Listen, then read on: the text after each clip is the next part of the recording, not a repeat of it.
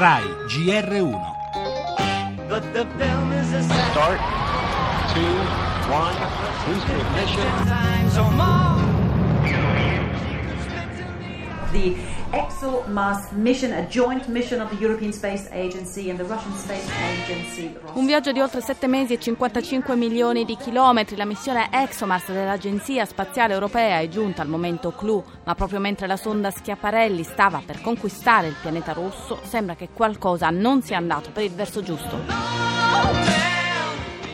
Siamo in attesa di ricevere un segnale, di dialogare con Schiaparelli. La missione sappiamo che fino a questo punto si è svolta regolarmente. Siamo tutti veramente in grande trepidazione perché per noi significa il coronamento di un sogno, di un grande lavoro che è durato dieci anni, di specialisti e tecnici italiani e europei.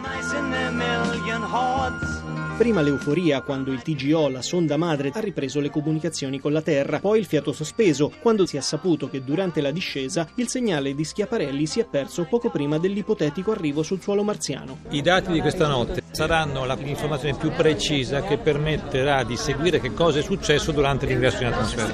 Il perché si interrompa il segnale a un certo punto non lo sanno spiegare.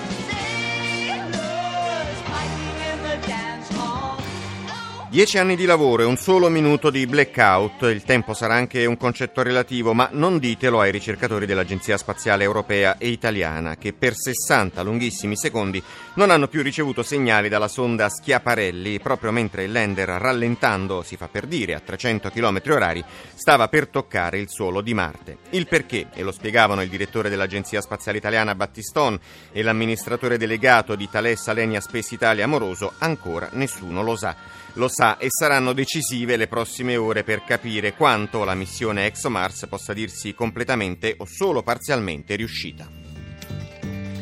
Le altre notizie, corsa alla Casa Bianca, ultimo duello TV tra Hillary e Trump, secondo scambio di accuse tra i due candidati, ma la Clinton vince ancora nei sondaggi. Oggi Renzi al Consiglio europeo, il Premier risponde ai dubbi di Bruxelles sulla manovra e sul rischio di una procedura di infrazione, dice dovrebbe essere applicata a quei paesi che non accolgono i migranti. Esteri, in Iraq prosegue l'offensiva contro l'ISIS i miliziani usano i civili come scudi umani.